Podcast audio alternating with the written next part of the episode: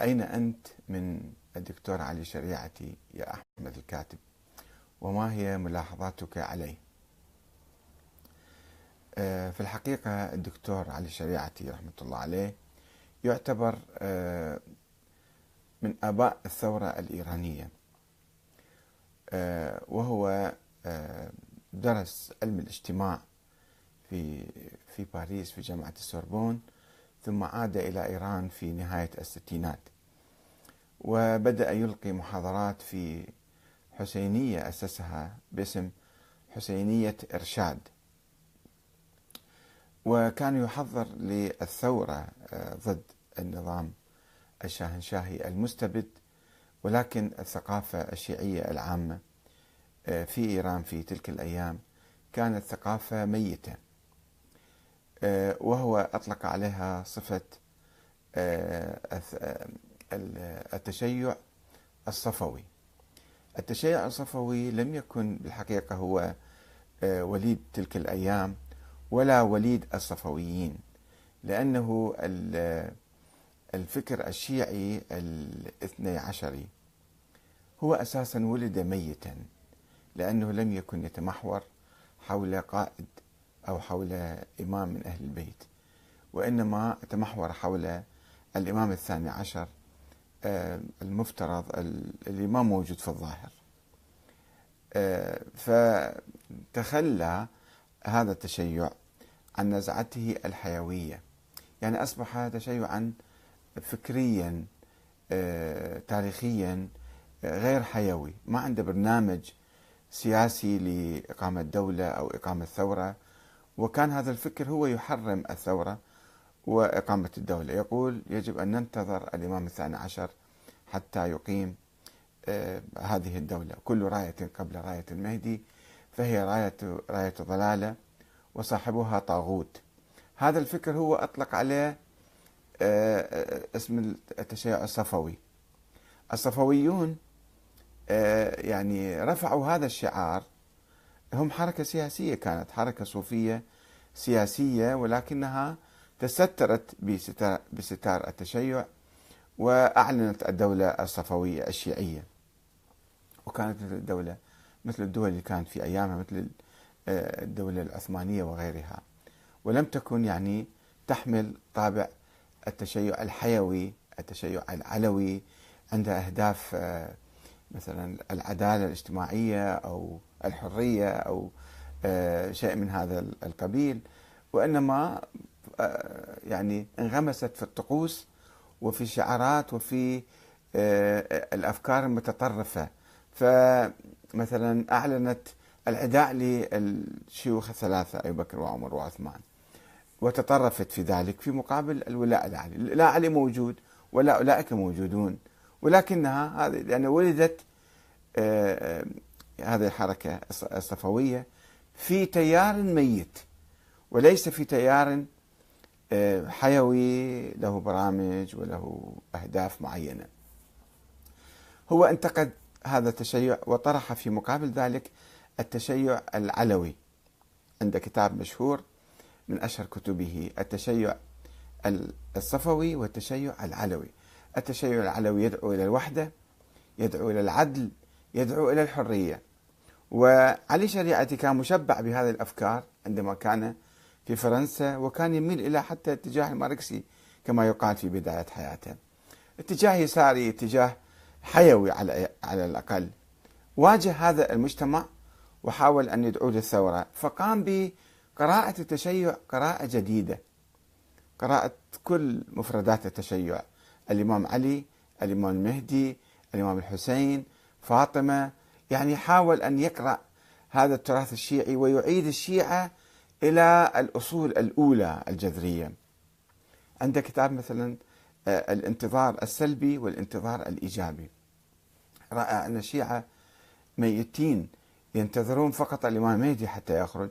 فكتب أنه هو التفعل الفكرة في الحقيقة. كتب الانتظار السلبي نقعد ونجلس. وقال لنمهد الطريق لهذا الإمام.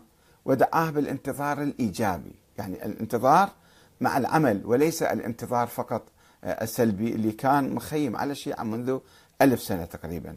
طبعا خلال الألف سنة قامت حركات وثورات شيعية وربما دول ولكنها كانت منفصلة عن التاريخ عن الفكر الشيعي إنما حكومات واقعية كانت مثل الدولة السربدارية التي دامت حوالي خمسين سنة قبل الدولة الصفوية. وهو لذلك أشعل يعني روح الثورة في الشباب الإيراني اللي كان أيضا يغلب عليه الاتجاه اليساري خاصة بالجامعات. هو استقطب هؤلاء الشباب بأفكاره الحيوية وخلاهم يميلون إلى الإسلام بعد أن كانوا مبتعدين عنه وأسس لهذا التيار. وثم جاء الإمام الخميني وطرح فكرة ولاية الفقيه. ويعني معارضة الشاه وكان الإمام الخميني على عكس كثير من المراجع في قم أو في النجف ينادي بالتصدي للظلم للطغيان للاستبداد للدكتاتورية للخضوع للمستعمرين والصهاينة فكان عنده روح ثورية. هو طرح نظرية ولاية الفقيه ثم امتزجت التيارات المختلفة تيار علي شريعتي وتيار الإمام الخميني وتيار الجبهة الوطنية التي كانت حركة سياسية وطنية متقدمة وكان ينتمي إليها آه، علي شريعتي انتمى في فترة لاحقة يعني. فكل هذه الحركات آه، آه، التقت مع بعض وحتى حركة اليسار الإيراني. أيضا ذابت في هذا التيار الإسلامي الشريعتي وأنتجت الثورة.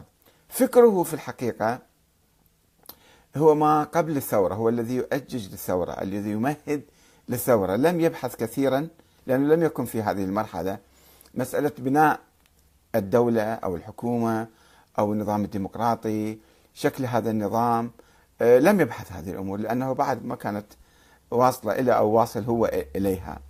ف آه، يعني نستطيع أن نقول أنه فكرة كان فكر ثوري. يمهد للثورة وبث روح الثورة في هذا الجيل من الشيعة. من المواطنين الإيرانيين. آه، يعني أنا أشرت له في كتابي التشيع السياسي والتشيع الديني. قلت أن المشكلة لا تبدأ بالصفويين ولو يمكن إطلاق هذا الصفة بصورة عامة على ما قبل وما بعد كنموذج يعني.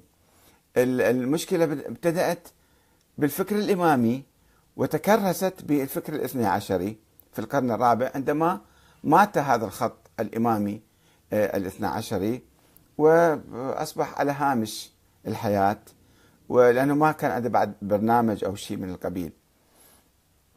وعلي شريعتي لم يكن عالم دين لم يكن عالم لم يتعمق ولا هو عنده دكتوراه في الإسلام أيضا آه، ولكنه آه، يعني لم يتعمق كثير في مناقشة القضايا آه، التاريخية الدينية الشيعية. إنما حاول أن يفسرها تفسير جديد. يعني مثلا لم يبحث موضوع الإمامة إنما شخصية الإمام علي في مقابل شخصية عمر مع بعض يعني أعتبرهم ذولا رمز للعدل. ومن أهداف الرئيسية كانت العدل آه، الحرية والوحدة كان يطالب بالوحدة الإسلامية ويرفض الانعزال الشيعي الإمامي الصفوي في مقابل العثمانيين وهو أدان مواقف الصفويين ضد العثمانيين. وفي نفس الوقت كان طبعا يدعو إلى عدل علي وإلى الحرية والثورة من الإمام الحسين كتب عن الإمام الحسين. لم يبحث موضوع الإمام المهدي بصورة جذرية أنه هل وجد أم لم يوجد. هذه قضية ابتعد عنها لأنها كانت قضية حساسة وما كان يقدر يغوص فيها ولا يقدر يأثر ولا يقدر يغير إذا كان يطرح هذه آه، هذه المسألة بهذه الصورة تركها وحاول أن يفسرها تفسير إيجابي. موضوع الإمامة أيضا لم يتحدث فيه كثيرا. آه، في الحقيقة يعني هو أيضا